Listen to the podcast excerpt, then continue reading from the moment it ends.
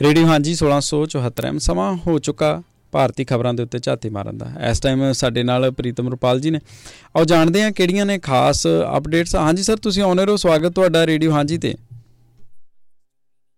ਬਹੁਤ ਬਹੁਤ ਸ਼ੁਕਰੀਆ ਰਣਜੋਤ ਜੀ ਮੇਰੇ ਵੱਲੋਂ ਸਾਰਿਆਂ ਨੂੰ। ਸਤਿ ਸ੍ਰੀ ਅਕਾਲ। ਜੋ ਖਾਸ ਖਬਰਾਂ ਨੇ, ਉਹਦੇ ਚ ਸਭ ਤੋਂ ਪਹਿਲਾਂ ਭਾਰਤ ਦੇ ਗ੍ਰਹਿ ਮੰਤਰੀ ਅਮਿਤ ਸ਼ਾਹ ਨੇ ਪਾਣੀਆਂ ਦੀ ਵੰਡ ਦਾ ਜਿਹੜਾ ਮਸਲਾ ਗੱਲਬਾਤ ਰਾਹੀਂ ਹੱਲ ਕਰਨ ਦੀ ਅਪੀਲ ਕੀਤੀ ਹੈ। ਉਹ ਕੱਲ ਅੰਮ੍ਰਿਤਸਰ 'ਚ ਜਿਹੜੇ ਹੈ, ਉੱਤਰੀ ਕੌਂਸਲ ਦੀ ਮੀਟਿੰਗ ਦੀ ਪ੍ਰਧਾਨਗੀ ਕਰਨ ਲਈ ਆਏ ਸੀ ਤੇ ਉਹਨਾਂ ਨੇ ਕਿਹਾ ਕਿ ਜਿਹੜਾ ਇਹ ਐਸਵਾਈਐਲ ਦਾ ਜਾਂ ਹੋਰ ਮੁੱਦੇ ਨੇ ਪਾਣੀਆਂ ਦੇ, ਇਹਨਾਂ ਸੂਬਿਆਂ ਦੇ ਵਿੱਚ ਉਹਨਾਂ ਨੂੰ ਗੱਲਬਾਤ ਰਾਹੀਂ ਹੱਲ ਕੀਤਾ ਜਾਵੇ ਤੇ ਨਾਲ ਹੀ ਪੰਜਾਬ ਦੇ ਮੁੱਖ ਮੰਤਰੀ ਨੇ ਇਹ ਗੱਲ ਕੀਤੀ ਨਾਲ ਹੀ ਕਿ ਸੂਬੇ ਕੋਲੇ ਦੂਜੇ ਸੂਬਿਆਂ ਨੂੰ ਦੇਣ ਵਾਸਤੇ ਕੋਈ ਵਾਧੂ ਪਾਣੀ ਨਹੀਂ ਹੈ ਤੇ ਇਸ ਮੀਟਿੰਗ ਦੇ ਵਿੱਚ ਪੰਜਾਬ ਯੂਨੀਵਰਸਿਟੀ ਦੇ ਨਾਲ ਹੋਰ ਕਾਲਜ ਹੋਰ ਸੂਬਿਆਂ ਦੇ ਕਾਲਜ ਜੋੜਨ ਤੇ ਭਾਖੜਾ ਬੇਸ ਬਿਆਸ ਮੈਨੇਜਮੈਂਟ ਬੋਰਡ ਦਾ ਜਿਹੜਾ ਹੈ ਮੁੱਦਾ, ਉਹ ਵੀ ਉੱਠਿਆ। ਉਧਰ ਦੂਜੀ ਖਬਰ ਇਹ ਹੈ ਕਿ ਬਠਿੰਡਾ ਦੀ ਇੱਕ ਅਦਾਲਤ ਨੇ ਹੁਣ ਪਲਾਟ ਘਟਾਲੇ ਦੇ ਮਾਮਲੇ 'ਚ ਮਨਪ੍ਰੀਤ ਸਿੰਘ ਬਾਦਲ ਦੇ ਖਿਲਾਫ ਗ੍ਰਿਫਤਾਰੀ ਵਾਰੰਟ ਨੇ ਜਿਹੜੇ ਉਹ ਜਾਰੀ ਕੀਤੇ ਨੇ। ਤੇ ਉਧਰ ਅਗਲੀ ਖਬਰ ਇਹ ਹੈ ਕਿ ਪੰਜਾਬ ਦੇ ਮੁੱਖ ਮੰਤਰੀ ਨੇ ਹੁਣ ਪ੍ਰਤਾਪ ਸਿੰਘ ਬਾਜਵਾ ਨੇ ਜੋ ਪਰਸੋਂ ਗੱਲ ਕੀਤੀ ਸੀ, ਉਹਦਾ ਜਵਾਬ ਦਿੱਤਾ ਹੈ। ਤੇ ਉਹਨੇ ਕਿਹਾ ਕਿ ਜਿਹੜਾ ਹੈਗਾ ਪ੍ਰਤਾਪ ਸਿੰਘ ਬਾਜਵਾ, ਜੇ ਸਾਰੇ ਜਿੰਨਾ ਮਰਜ਼ੀ ਜ਼ੋਰ ਲਾ ਲੈਣ, ਉਹ ਘੱਟੋ ਘੱਟ ਪੰਜਾਬ ਦੇ ਮੁੱਖ ਮੰਤਰੀ ਨਹੀਂ ਬਣ ਸਕਦੇ ਤੇ ਉਹਨਾਂ ਦੀ ਸਰਕਾਰ ਨੂੰ ਕਿਸੇ ਕਿਸਮ ਦਾ ਕੋਈ ਖਤਰਾ ਜਿਹੜਾ ਹੈਗਾ ਨਹੀਂ ਹੈ। ਤੇ ਉਧਰ ਹੁਣ ਬੀਜੇਪੀ ਆਉਂਦੀਆਂ ਜਿਹੜੀਆਂ ਪੰਜ ਸੂਬਿਆਂ ਦੀਆਂ ਵਿਧਾਨ ਸਭਾ ਚੋਣਾਂ ਨੇ, ਉਹਨਾਂ ਦੇ ਵਿੱਚ ਕੇਂਦਰੀ ਮੰਤਰੀਆਂ ਨੂੰ ਉਤਾਰਨ ਦੇ ਰੌਂ ਦੇ ਵਿੱਚ ਹੈ। ਜਿੱਦਾਂ ਰਾਜਸਥਾਨ ਦੇ ਵਿੱਚ ਗਜਿੰਦਰ ਸਿੰਘ ਸ਼ਖਾਵਤ ਤੇ ਅਰਜਨ ਮੇਘਵਾਲ ਦੇ ਨਾਂ ਦੇ ਚਰਚੇ ਨੇ, ਕਿਉਂਕਿ ਰਾਜਸਥਾਨ ਦੇ ਵਿੱਚ ਪਹਿਲੀ ਵਾਰ ਇਹ ਹੋ ਰਿਹਾ ਕਿ ਵੀ ਜੇ ਕੋਈ ਵੀ ਕਿਸੇ ਦਾ ਪਹਿਲੇ ਹੀ ਮੁੱਖ ਮੰਤਰੀ ਦਾ ਐਲਾਨ ਨਹੀਂ ਜਿਹੜਾ ਹੈ ਉਹ ਕਰ ਰਹੀ, ਤੇ ਜਿਸ ਤੋਂ ਇਹ ਇੱਕ ਜਿਹੜੀ ਹੋਰ ਨਵੀਂ ਜਿਹੜੀ ਡਿਵੈਲਪਮੈਂਟ ਉੱਥੇ ਇਹ ਹੋਈ ਜਾਪਦੀ ਹੈ। ਇਸੇ ਤਰ੍ਹਾਂ ਤੇਲੰਗਾਨਾ ਦੇ ਵਿੱਚ ਜਿਹੜਾ ਜੀ ਕ੍ਰਿਸ਼ਨਾ ਰੈਡੀ ਕੇਂਦਰੀ ਕੈਬਨਿਟ ਮੰਤਰੀ ਨੇ ਉਹਨਾਂ ਦਾ ਨਾਂ ਚੱਲ ਰਿਹਾ ਤੇ ਮੱਧ ਪ੍ਰਦੇਸ਼ ਦੇ ਵਿੱਚ ਨਰਿੰਦਰ ਸਿੰਘ ਤੋਮਰ ਦਾ ਜਿਹੜਾ ਹੈਗਾ ਤੇ ਪ੍ਰਲਾਦ ਪਟੇਲ ਦਾ ਕਿ ਉਹਨਾਂ ਨੂੰ ਵਿਧਾਨ ਸਭਾ ਚੋਣਾਂ 'ਚ ਉਤਾਰਿਆ ਜਾਏਗਾ ਤਾਂ ਕਿ ਆਪਣੀ ਜਿਹੜੀ ਸ਼ਕਤੀ ਪੂਰੀ ਵਾਹ ਲਾਈ ਜਾਵੇ। ਤੇ ਉਧਰ ਨਾਗਾਲੈਂਡ ਤੇ ਅਰੁਣਾਚਲ ਪ੍ਰਦੇਸ਼ ਦੇ ਵਿੱਚ ਹੁਣ ਵਿਸ਼ੇਸ਼ ਫੌਜੀ ਅਧਿਕਾਰ ਐਕਟ ਹੈ ਜਿਹੜਾ ਐਫਸਪਾ ਜਿਹਨੂੰ ਕਹਿੰਦੇ ਆ, ਤੇ ਉਹ ਹੋਰ 6 ਮਹੀਨੇ ਲਈ ਵਧਾ ਦਿੱਤਾ ਗਿਆ। ਇਹ ਖਾਸ ਖਬਰਾਂ ਨੇ। ਜੀ। ਜੀ ਬਹੁਤ ਸ਼ੁਕਰੀਆ। ਸਭ ਤੋਂ ਪਹਿਲਾਂ ਜਿਹੜੀ ਅਮਿਤ ਸ਼ਾਹ ਹੋਰਾਂ ਦੇ ਫੇਰੇ ਦੀ ਤੁਸੀਂ ਗੱਲ ਕੀਤੀ ਹੈ। ਰਾਜਨੀਤਿਕ ਤੌਰ ਦੇ ਉੱਤੇ ਵੇਖੀਏ ਤੇ ਕੀ ਇਸ ਫੇਰੀ ਦਾ ਮਹੱਤਵ ਹੈ? ਤੋਂ ਪਾਣੀਆਂ ਦੇ ਉੱਤੇ ਜ਼ਰੂਰ ਗੱਲਬਾਤ ਹੋਈ ਆ, ਸੁਰੱਖਿਆ ਦੇ ਉੱਤੇ ਜ਼ਰੂਰ ਗੱਲਾਂ ਬਾਤਾਂ ਹੋਈਆਂ ਨੇ। ਪਰ ਕੁਝ ਨਵਾਂ ਨਹੀਂ, ਇਹ ਤੇ ਗੱਲਾਂ ਪਹਿਲਾਂ ਵੀ ਚੱਲਦੀਆਂ ਆਈਆਂ ਨੇ। ਕੋਈ ਏਡਾ ਕੋ ਖਾਸ ਆਪਾਂ ਕਹੀਏ ਵੀ ਇਸ ਮਕਸਦ ਨੂੰ ਲੈ ਕੇ, ਕਿ ਉਹ ਮਕਸਦ ਵੀ ਕਿਤੇ ਉਗੜਦਾ ਨਜ਼ਰ ਆ ਰਿਹਾ? ਮੇਰਾ ਜਿਹੜਾ ਮੈਨੂੰ ਜਿੱਥੋਂ ਤੱਕ ਲੱਗਦਾ ਨਾ, ਜਿਹੜੀ ਸਾਰੀਆਂ ਕੱਲ ਦੀਆਂ ਜੋ ਡਿਵੈਲਪਮੈਂਟ ਹੋਈਆਂ ਨੇ ਅੰਮ੍ਰਿਤਸਰ ਦੀ ਮੀਟਿੰਗ ਦੇ ਵਿੱਚ ਪਹਿਲੀ ਗੱਲ ਅਮਿਤ ਸ਼ਾਹ ਮੈਨੂੰ ਇਸ ਥੋੜਾ ਜਿਹਾ ਰੌਂ ਦੇ ਵਿੱਚ ਲੱਗੇ ਵੀ ਜਿਹੜੇ ਖਾਸ ਕਰਕੇ ਇਹ ਗੈਰ ਬੀਜੇਪੀ ਜਿਹੜੇ ਸੂਬੇ ਨੇ, ਉੱਥੇ ਜਿਹੜੀ ਇੱਕ ਆਮ ਗੱਲ ਇਹ ਚੱਲ ਰਹੀ ਹੈ ਕਿ ਜਿਹੜੇ ਹੈਗੇ ਬੀਜੇਪੀ ਕੇਂਦਰ ਦੀ ਸਰਕਾਰ ਇਹਨਾਂ ਦੇ ਨਾਲ ਧੱਕਾ ਕਰ ਰਹੀ ਹੈ ਜਾਂ ਇਹਨਾਂ ਦੀ ਗੱਲ ਨਹੀਂ ਸੁਣ ਰਹੀ ਜਾਂ ਹੋਰ ਹੈ। ਮੇਰੇ ਖਿਆਲ ਥੋੜਾ ਜਿਹਾ ਉਹ ਇਸ ਰੌਂ 'ਚ ਲੱਗੇ ਕਿ ਇਸ ਧੋਣੇ ਨੂੰ ਜਿਹੜਾ ਹੈ ਉਹ ਧੋਣਾ ਚਾਹੁੰਦੇ ਨੇ।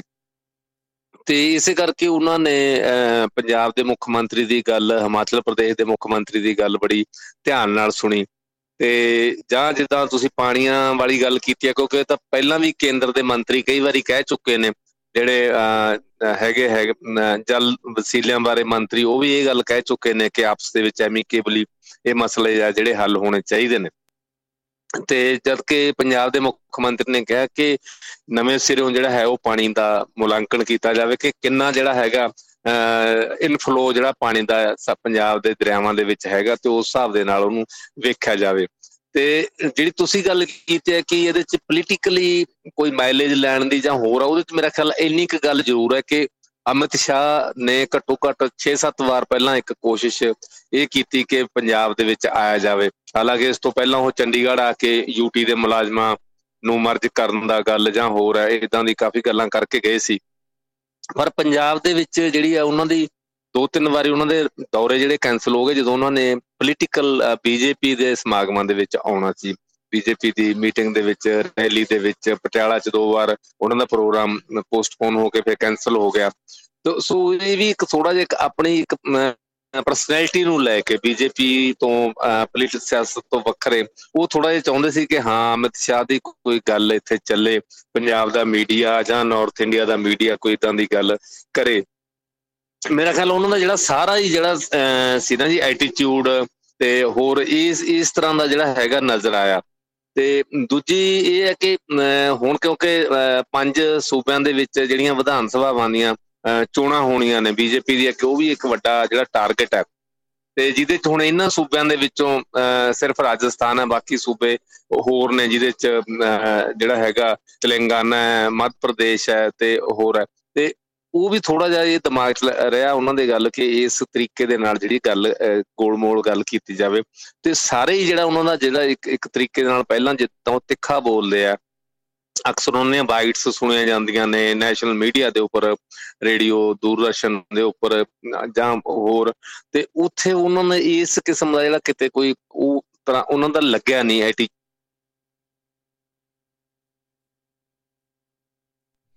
ਚੂੜ ਮੁਸਕਰਾਉਂਦੇ ਨਜ਼ਰ ਆਏ, ਹੱਸਦੇ ਨਜ਼ਰ ਆਏ ਜਾਂ ਹੋਰ। ਤੇ ਸੋ ਉਥੋਂ ਥੋੜਾ ਜਿਹਾ ਲੱਗ ਰਿਹਾ ਸੀਗਾ ਕਿ ਉਹਨਾਂ ਦਾ ਇਹ ਜਿਹੜਾ ਇੱਕ ਇੱਕ ਮੋਡ ਹੈ ਜਿਹੜਾ ਇੱਕ ਜਿਹੜਾ ਹੈਗਾ ਮੋਟੀਵੇਟ ਹੋ ਸਕਦਾ ਤੇ ਪੋਲੀਟੀਕਲੀ ਮੋਟੀਵੇਟਡ ਹੋ ਸਕਦਾ ਤੇ ਪਰ ਉਹ ਇਹ ਸੀ ਕਿ ਕੋਈ ਇਦਾਂ ਦੀ ਗੱਲ ਨਹੀਂ ਸੀ ਕਰਨਾ ਚਾਹੁੰਦੇ ਕਿ ਪੰਜਾਬ ਤੋਂ ਕੋਈ ਇਦਾਂ ਦਾ ਆਲੰਬਾ ਲੈ ਕੇ ਜਾਣ ਜਾਂ ਕੱਲ ਨੂੰ ਕੋਈ ਇਦਾਂ ਦੀ ਕੋਈ ਨਵੀਂ ਇਸ ਤਰ੍ਹਾਂ ਦੀ ਸਿਆਸਤ ਜਿਹੜੀ ਹੈ, ਉਹ ਸ਼ੁਰੂ ਹੋਵੇ। ਜੀ, ਬਿਲਕੁਲ ਇੱਧਰ ਜੇ ਆਪਾਂ ਦੋਵਾਂ ਤਰ੍ਹਾਂ ਦੀ ਜੇ ਆਪਾਂ ਗੱਲ ਕਰੀਏ ਤੇ ਭਗਵੰਤ ਮਾਨ ਹੋਰਾਂ ਨੇ ਜਿਹੜੀ ਇੱਕ ਹੋਰ ਗੱਲ ਵਿੱਚ ਕੀਤੀ ਹੈ, ਲੌਂਗੋਵਾਲ ਸਮਝੌਤੇ ਦੀਆਂ ਗੱਲਾਂ ਬਾਤਾਂ ਚੱਲੀਆਂ ਨੇ ਪਾਣੀਆਂ ਤੋਂ ਇਲਾਵਾ। ਸੋ ਕਿਤੇ ਕਿਤੇ ਨਾ ਕਿਤੇ ਇਹ ਚੀਜ਼ ਲੱਗ ਰਹੀ ਹੈ ਕਿ ਜਿਹੜੇ ਅਕਾਲੀ ਦਲ ਦੇ ਇੱਕ ਸਮੇਂ ਦੇ ਉੱਤੇ ਮੁੱਦੇ ਹੀ ਜਿਹੜੇ ਅਕਾਲੀ ਦਲ ਬਾਅਦ ਵਿੱਚ ਸੱਤਾ ਦੇ ਵਿੱਚ ਆ ਕੇ ਤੇ ਬਿਲਕੁਲ ਵਿਸਾਰ ਗਿਆ। ਤੇ ਆਪਾਂ ਇਹ ਵੀ ਕਹਿ ਸਕਦੇ ਹਾਂ ਥੋੜਾ ਜਿਹਾ ਬਹੁਤਾ ਇਹਨਾਂ ਮੁੱਦਿਆਂ ਦੇ ਕਰਕੇ ਵੀ ਬਾਅਦ ਵਿੱਚ ਜਿਹੜਾ ਮੁੱਦਿਆਂ ਤੋਂ ਭਟਕਣ ਦੇ ਕਰਕੇ ਵੀ ਲੋਕਾਂ ਦੇ ਵਿੱਚੋਂ ਲੋਕਪ੍ਰਿਯਤਾ ਜਿਹੜੀ ਉਹ ਥੋੜੀ ਜੀ ਘਟੀ ਅਕਾਲੀ ਦਲ ਦੀ। ਖੈਰ, ਉਸ ਤੋਂ ਬਾਅਦ ਫਿਰ ਵੱਡੇ ਰੀਜ਼ਨ ਹੋਰ ਵੀ ਆ ਗਏ। ਸੋ ਆਮ ਆਦਮੀ ਪਾਰਟੀ ਇਹ ਵੀ ਮੁੱਦੇ ਜਿਹੜੇ ਆ ਉਹ ਆਪਣੇ ਖਾਤੇ ਦੇ ਵਿੱਚ ਕਿਤੇ ਨਾ ਕਿਤੇ ਸੁੱਟ ਰਹੀ ਆ ਇਹ ਵੀ ਹੁਣ ਅਕਾਲੀ ਦਲ ਕੋ ਨਹੀਂ ਰਹਿ ਗਏ, ਇਹਦਾ ਮਤਲਬ? ਦੇਖੋ ਰੰਜੂ ਜੀ, ਇਹ ਗੱਲ ਤੁਹਾਡੀ ਬਿਲਕੁਲ ਸਹੀ ਹੈ। ਪਿਛਲੇ ਜੇ ਆਪਾਂ 6 ਮਹੀਨੇ ਦਾ ਜੇ ਆਪਾਂ ਸਮਾਂ ਲਾਈਏ ਤੇ ਉਸ ਤੋਂ ਲਗਾਤਾਰ ਜਿਹੜਾ ਇੱਕ ਨੈਰੇਟਿਵ ਸਿਰਜਿਆ ਜਾ ਰਿਹਾ ਸੀ ਆਮ ਆਦਮੀ ਪਾਰਟੀ ਦੇ ਖਿਲਾਫ, ਉਹ ਇਹ ਸੀ ਕਿ ਕੇਂਦਰ ਤੋਂ ਦਿੱਲੀ ਤੋਂ ਇਹਦਾ ਇਸ਼ਾਰਾ ਆਉਂਦਾ ਹੈ। ਦਿੱਲੀ ਦੇ ਇਸ਼ਾਰੇ ਨਾਲ ਸਰਕਾਰ ਚੱਲਦੀ ਹੈ, ਉਧਰੋਂ ਅਕਾਲੀ ਕਾਂਗਰਸੀ ਸਾਰੇ ਇਹ ਮਤਲਬ ਕਿ ਲਗਾਤਾਰ ਇਹ ਗੱਲ ਕਹਿ ਰਹੇ ਸੀ। ਤੇ ਮੈਨੂੰ ਇਹ ਲੱਗਦੀ ਹੈ ਕਿ ਸਾਰਾ ਹੀ ਜਿਹੜਾ ਭਗਵੰਤ ਮਾਨ ਜੋ ਕੁਝ ਬੋਲਿਆ, ਜਿਹੜੇ ਇਸ਼ੂਜ਼ ਦੇ ਉੱਪਰ ਭਾਵੇਂ ਉਹ ਪੰਜਾਬ ਯੂਨੀਵਰਸਿਟੀ ਦਾ ਮੁੱਦਾ ਸੀ, ਭਾਵੇਂ ਬੀਬੀਐਮਬੀ ਦਾ ਸੀ, ਭਾਵੇਂ ਜਿਹੜਾ ਸੀ ਰਜੀਵ ਲੌਂਗੋਵਾਲ, ਜਿਹੜੀ ਸਮਝੌਤੇ ਦੀ ਗੱਲ ਜ਼ਿਕਰ ਵਿੱਚ ਆਇਆ ਜਾਂ ਹੋਰ ਹੈ, ਉਹ ਮੇਰਾ ਖਿਆਲ ਹੈ ਇੱਕ ਰੀਜਨਲ ਜਿਹੜਾ ਇਸ਼ੂ ਹੈ ਇਦਾਂ ਦਾ ਉਭਾਰ ਕੇ, ਇੱਕ ਤਾਂ ਉਹ ਹੈ ਵੀ ਜਿੱਦਾਂ ਤੁਸੀਂ ਖੁਦ ਹੀ ਕਹਿ ਕਿ ਅਕਾਲੀ ਦਲ ਨੇ ਇਹ ਵਿਸਾਰ ਚੁੱਕੇ ਸੀ ਜਾਂ ਇਹਨੂੰ ਬਿਲਕੁਲ ਅੱਖੋਂ ਪਰੋਖੇ ਕਰ ਚੁੱਕਿਆ ਸੀ ਜਾਂ ਠੰਡੇ ਵਾਸਤੇ ਚ ਪਾਤੇ ਸੀ। ਇੱਕ ਤਾਂ ਮੇਰਾ ਖਿਆਲ ਹੈ ਕਿ ਉਹ ਉਸ ਪਾਸੇ ਜਿਹੜਾ ਸੀ, ਉਹ ਗੋਲ ਕਰਨਾ ਚਾਹੁੰਦਾ ਸੀਗਾ ਕਿ ਇਹਨਾਂ ਨੂੰ ਵੀ ਜਿਹੜਾ ਹੈ, ਹੁਣ ਦੇਖਿਆ ਜਾਵੇ ਇਹਨਾਂ ਦੇ ਨਾਲ ਜਿਹੜੀ ਹੈ। ਤੇ ਦੂਜਾ ਮੇਰਾ ਖਿਆਲ ਹੈ ਉਹ ਇਹ ਸੀਗਾ ਕਿ ਜਿਹੜੀ ਇਹ ਧੋਣਾ ਧੋਣ ਦੀ ਕੋਸ਼ਿਸ਼ ਕੀਤੀ ਗਈ ਵੀ ਜਿਹੜਾ ਉਹਨਾਂ ਤੇ ਇਹ ਲਗਾਤਾਰ ਦੋਸ਼ ਲੱਗ ਰਿਹਾ ਕਿ ਇਹ ਤਾਂ ਜੀ ਜਿਵੇਂ ਕੇਜਰੀਵਾਲ ਕਹਿੰਦਾ ਜਾਂ ਜਿਵੇਂ ਦਿੱਲੀ ਤੋਂ ਗੱਲ ਚੱਲਦੀ ਹੈ ਜਾਂ ਉਥੋਂ ਉਹਦੇ ਮੁਤਾਬਕ ਸਰਕਾਰ ਚੱਲ ਰਹੀ ਹੈ, ਉਹ ਵੀ ਜਿਹੜਾ ਇੱਕ ਕਾਰਨ ਸੀ। ਤੇ ਇਹ ਇੱਕ ਮੈਨੂੰ ਲੱਗਦਾ ਹੈ ਕਿ ਮੁੱਖ ਮੰਤਰੀ ਲਈ ਇਸ ਤੋਂ ਵਧੀਆ ਪਲੇਟਫਾਰਮ ਕੋਈ ਹੋਰ ਹੋ ਨਹੀਂ ਸਕਦਾ। ਜਦੋਂ ਸੱਤ ਸੂਬਿਆਂ ਦੇ ਜਿਹੜੇ ਭਾਵੇਂ ਕੇਂਦਰੀ ਵਿੱਚ ਪ੍ਰਬੰਧਕ ਪ੍ਰਦੇਸ਼ ਨੇ ਤੇ ਉਹਨਾਂ ਦੇ ਉੱਥੇ ਮੁੱਖ ਮੰਤਰੀ, ਗਵਰਨਰ, ਲੈਫਟੀਨੈਂਟ ਗਵਰਨਰ ਉੱਥੇ ਆਏ ਹੋਣ ਤੇ ਉਸ ਫਰੰਟ ਤੇ ਇਹ ਗੱਲ ਕਰਨੀ ਇੰਨੀ ਤਹਮਲ ਦੇ ਨਾਲ ਕਰਨੀ, ਗੱਲ ਟਿਕਾ ਕੇ ਕਰਨੀ, ਦੇਖੋ ਪਬਲਿਕ ਰੈਲੀਆਂ ਦੇ ਵਿੱਚ ਲਤੀਫੇਬਾਜ਼ੀ ਦੇ ਤਰੀਕੇ ਨਾਲ, ਵਿਅੰਗ ਦੇ ਨਾਲ ਸਟਾਈਲ ਦੇ ਨਾਲ ਗੱਲ ਕਰਨੀ ਹੋਰ ਗੱਲ ਹੁੰਦੀ ਆ। ਤੇ ਪਰ ਜਦੋਂ ਕਿਸੇ ਵੱਡੀ ਮੀਟਿੰਗ ਦੇ ਵਿੱਚ ਇਦਾਂ ਦੇ ਪਲੇਟਫਾਰਮ ਤੇ ਇੱਕ ਗੰਭੀਰਤਾ ਨਾਲ ਗੱਲ ਉਠਾਉਣੀ ਉਹਦੀ ਦੂਰ ਤੱਕ ਜਿਹੜੀ ਗੱਲ ਜਾਂਦੀ ਆ। ਨੈਸ਼ਨਲ ਮੀਡੀਆ ਨੇ ਵੀ ਇਸ ਗੱਲ ਦਾ ਨੋਟਿਸ ਲਿਆ ਤੇ ਨਾ ਚਾਹੁੰਦੇ ਹੋਇਆ ਜਿਹੜੇ ਹੋਰ, ਜਿਹੜੇ ਇਦਾਂ ਦੇ ਬੀਜੇਪੀ ਪੱਖੀ ਜਿਹੜੇ ਸੀ, ਉਹਨਾਂ ਨੇ ਵੀ ਇਸ ਗੱਲ ਦਾ ਜਿਹੜਾ ਹੈ, ਉਹ ਨੋਟਿਸ ਲਿਆ। ਮੈਂ ਸਮਝਦਾ ਕਿ ਇਹ ਇੱਕ ਬਹੁਤ ਜ਼ਰੂਰੀ ਸੀ ਇਸ ਮੌਕੇ ਤੇ ਇਹ ਗੱਲ ਕਰਨੀ ਇਸ ਟਿਕਾਣੇ ਤੇ। ਕਿਉਂਕਿ ਜੇ ਸਰਵਾਈਵ ਕਰਨਾ ਹੈ ਆਮ ਆਦਮੀ ਪਾਰਟੀ ਹੈ, ਭਾਵੇਂ ਕਾਂਗਰਸ ਹੈ ਤੇ ਭਾਵੇਂ ਬੀਜੇਪੀ ਹੈ, ਕੋਈ ਵੀ ਸਿਆਸੀ ਪਾਰਟੀ ਹੈ, ਉਹਨਾਂ ਨੇ ਪੰਜਾਬ 'ਚ ਸਰਵਾਈਵ ਕਰਨਾ ਹੈ, ਖਾਸ ਕਰਕੇ ਆਉਂਦੀਆਂ ਲੋਕ ਸਭਾ ਚੋਣਾਂ ਦੇ ਮੱਦੇ ਨਜ਼ਰ ਤਾਂ ਉਹਨਾਂ ਨੂੰ ਪੰਜਾਬ ਦੀ ਰੀਜਨ ਦੀ ਜਿਹੜੀ ਹੈ ਗੱਲ, ਉਹ ਕਰਨੀ ਹੀ ਪੈਣੀ ਹੈ। ਜੇ ਉਹ ਗੱਲ ਵਿਸਾਰਦੇ ਆ ਤੇ ਭਾਵੇਂ ਹਾਲਾਂਕਿ ਆਪਾਂ ਨੂੰ ਪਤਾ ਹੈ ਕਿ ਰਜੀਵ ਲੌਂਗੋਵਾਲ ਜਿਹੜਾ ਸਮਝੌਤਾ ਜਾਂ ਹੋਰ ਹੈ, ਉਹਦਾ ਹੁਣ ਕੋਈ ਮਤਲਬ ਨਹੀਂ ਰਹਿ ਜਾਂਦਾ, ਕਿਉਂਕਿ ਜਦੋਂ ਸਾਰੀਆਂ ਗੱਲਾਂ ਤੋਂ ਪਿੱਛੇ ਹਟ ਚੁੱਕੇ ਆ ਸਾਰੀਆਂ ਤਰ੍ਹਾਂ। ਉਦੋਂ ਕਾਂਗਰਸ ਪਿੱਛੇ ਹਟ ਗਈ, ਕਾਂਗਰਸ ਨੇ ਬਿਲਕੁਲ ਚੁੱਪੀ ਕਰਕੇ ਜਦੋਂ 26 ਜਨਵਰੀ 1900 ਜਿਹੜਾ ਹੈਗਾ 86 ਨੂੰ ਜਿਹੜਾ ਹੈ ਟ੍ਰਾਂਸਫਰ ਕੀਤਾ ਜਾਣਾ ਸੀ ਚੰਡੀਗੜ੍ਹ ਪੰਜਾਬ ਨੂੰ। ਉਸ ਤੋਂ ਬਾਅਦ ਫਿਰ ਅਕਾਲੀ ਦਲ ਨੇ ਵੀ ਜਿੱਦਾਂ ਤੁਸੀਂ ਖੁਦ ਹੀ ਦੱਸਿਆ ਕਿ ਆਪਣੇ ਇਹ ਮੁੱਦੇ ਵਿਸਾਰ ਦਿੱਤੇ ਜੋ ਸੱਤਾ ਚ ਆ ਗਏ ਸੱਤਾ ਜਦੋਂ ਅਕਾਲੀ ਦਲ ਨੂੰ ਫਿਰ ਤਾਂ ਭੁੱਲ ਹੀ ਜਾਂਦਾ ਨਾ ਕਿ ਕੋਈ ਪੰਜਾਬ ਦੀ ਪ੍ਰੋਬਲਮ ਵੀ ਹੈ ਜਾਂ ਸਮੱਸਿਆ ਵੀ ਹੈ, ਉਹ ਤਾਂ ਕਹਿੰਦਾ ਕਿ 2 ਮਹੀਨਿਆਂ ਦੇ ਵਿੱਚ ਸਾਰੀ ਸਮੱਸਿਆਵਾਂ ਖਤਮ ਕਰਤੀ ਅਸੀਂ ਤਾਂ, ਤੇ ਸਾਰੀਆਂ ਲੋਕਾਂ ਦੀਆਂ ਠੀਕ ਠੀਕ ਹੋ ਗਿਆ।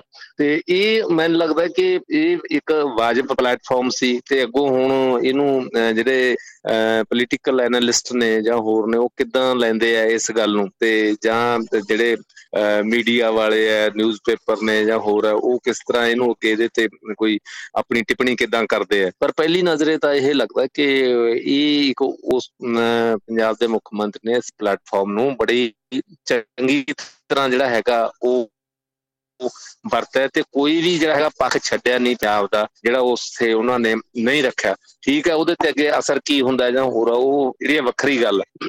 ਦੂਜੇ ਸੂਬਿਆਂ ਨੇ ਵੀ ਖਾਸ ਕਰਕੇ ਜਿੱਦਾਂ ਹਿਮਾਚਲ ਪ੍ਰਦੇਸ਼ ਨੇ ਜਾਂ ਹਰਿਆਣਾ ਨੇ ਵੀ ਆਪਣਾ ਪੱਖ ਭਾਵੇਂ ਜਿਹੜਾ ਹੈ ਰੱਖਿਆ।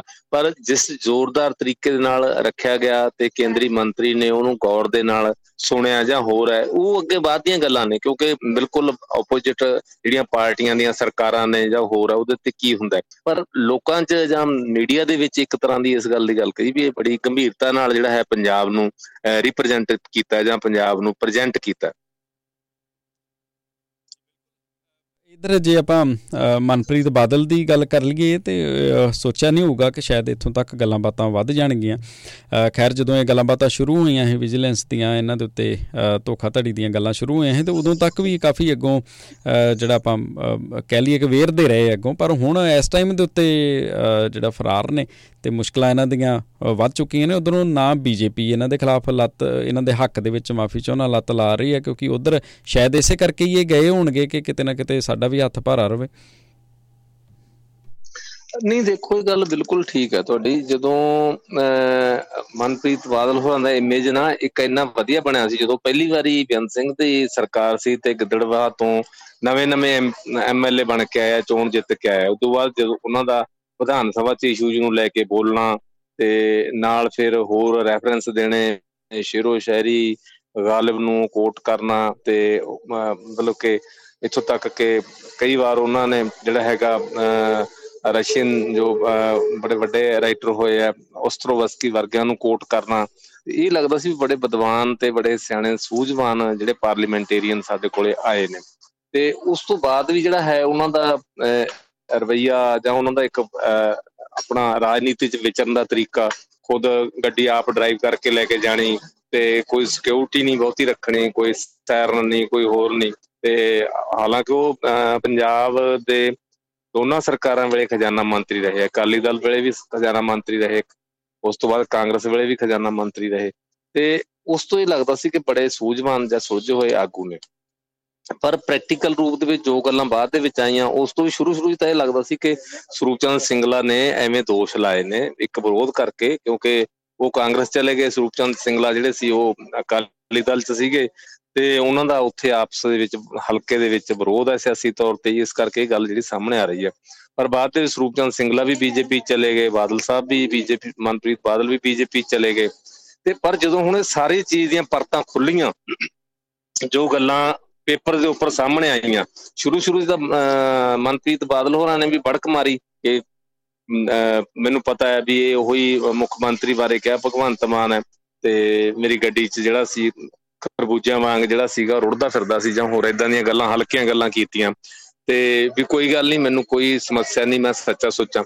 ਤੇ ਪਰ ਹੁਣ ਅਚਾਨਕ ਜਦੋਂ ਇਹ ਸਾਰੀਆਂ ਗੱਲਾਂ ਉਹਨਾਂ ਦੇ ਨੇੜਲੇ ਬੰਦੇ ਫੜੇ ਗਏ ਜਿਹੜੇ ਉਸ ਘਟਾਲੇ ਦੇ ਵਿੱਚ ਸ਼ਾਮਲ ਸੀ ਤੇ ਜੋ ਜਿੱਦਾਂ ਮੀਡੀਆ 'ਚ ਜਾਂ ਹੋਰ ਸਾਹਮਣੇ ਪਰਤਦਰ ਪਰਤ ਜਿਹੜੀ ਉਹ ਗੱਲ ਖੁੱਲੀ ਕਿ ਪਲਾਟ ਦੀ ਕਿੱਦਾਂ ਰਜਿਸਟਰੀ ਹੋਈ, ਕਿੱਦਾਂ ਟ੍ਰਾਂਸਫਰ ਹੋਈ, ਇੱਕ ਦਿਨ ਪਹਿਲਾਂ ਕਿੱਦਾਂ ਪੈਸਾ ਕਿਹਦੇ ਖਾਤੇ 'ਚੋਂ ਗਿਆ, ਕਿਉਂਕਿ ਹੁਣ ਤਾਂ ਸਟੈਂਪ ਵਗੈਰਾ ਤੁਸੀਂ ਸਿੱਧੇ ਲੈ ਹੀ ਨਹੀਂ ਸਕਦੇ ਆਪਣੇ ਅਕਾਊਂਟ 'ਚੋਂ ਪੈਸੇ ਪਾਉਣੇ ਹੁੰਦੇ ਆ ਸਰਕਾਰ ਦੇ ਖਾਤੇ 'ਚ ਸਟਾਂਪ ਖਰੀਦਣ ਵਾਸਤੇ ਸਟੈਂਪ ਪੇਪਰ ਤੇ ਉਹ ਜਦੋਂ ਸਾਰੀਆਂ ਗੱਲਾਂ ਰਿਕਾਰਡ ਸਾਹਮਣੇ ਆਇਆ ਤਾਂ ਫੇਰ ਉਹਦਾ ਤਾਂ ਕੋਈ ਜਵਾਬ ਨਹੀਂ ਦੇ ਸਕੇ।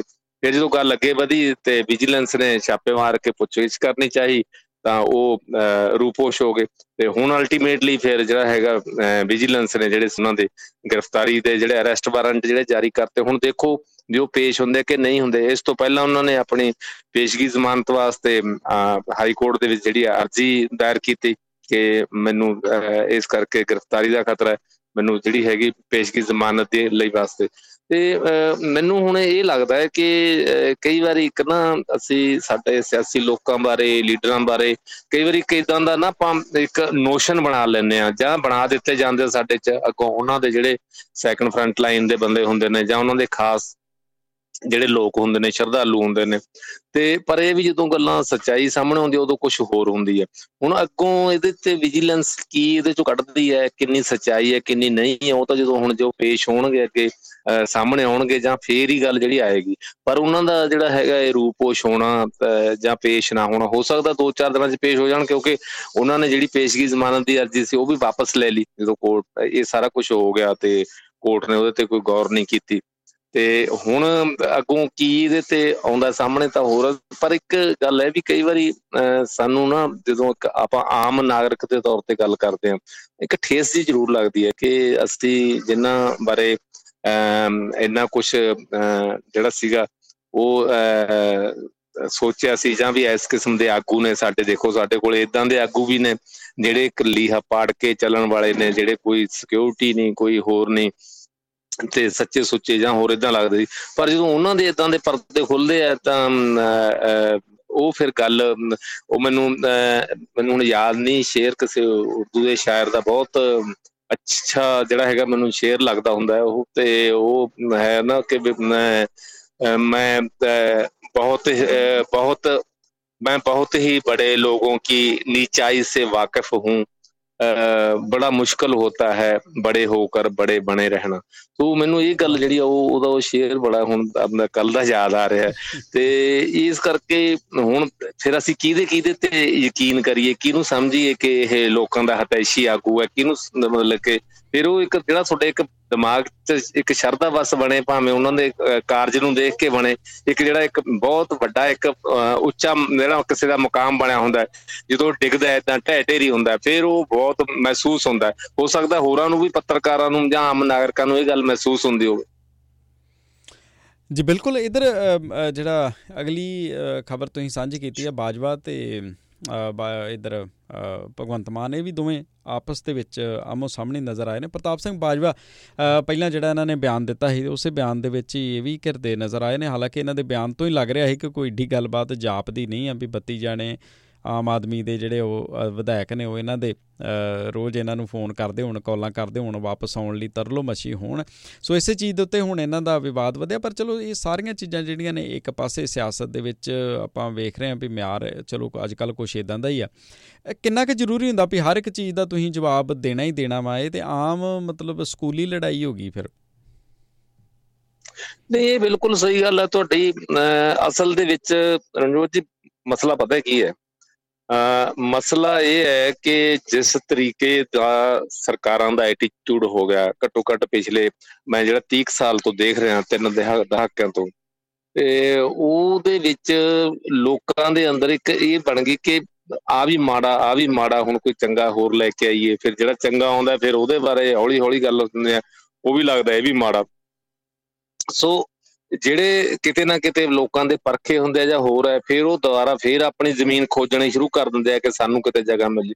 ਹੁਣ ਬਾਜਵਾ ਸਾਹਿਬ ਦੇ ਵਿਚਾਰਾਂ ਦੀ ਇਹ ਇੱਕ ਬੜੀ ਵੱਡੀ ਸਮੱਸਿਆ ਹੈ। ਜਦੋਂ 19 2002 ਦੇ ਵਿੱਚ ਜਦੋਂ ਕੈਪਟਨ ਅਮਰਿੰਦਰ ਸਿੰਘ ਦੀ ਸਰਕਾਰ ਬਣਦੀ ਆ, ਉਦੋਂ ਬਾਜਵਾ ਸਾਹਿਬ ਕਿਉਂਕਿ ਦੂਜੇ ਗਰੁੱਪ ਦੇ ਵਿੱਚ ਸੀਗੇ, ਉਹਨਾਂ ਨੂੰ ਕੋਈ ਚੰਗਾ ਕੋਈ ਮਹਿਕਮਾ ਨਹੀਂ ਦਿੱਤਾ ਗਿਆ।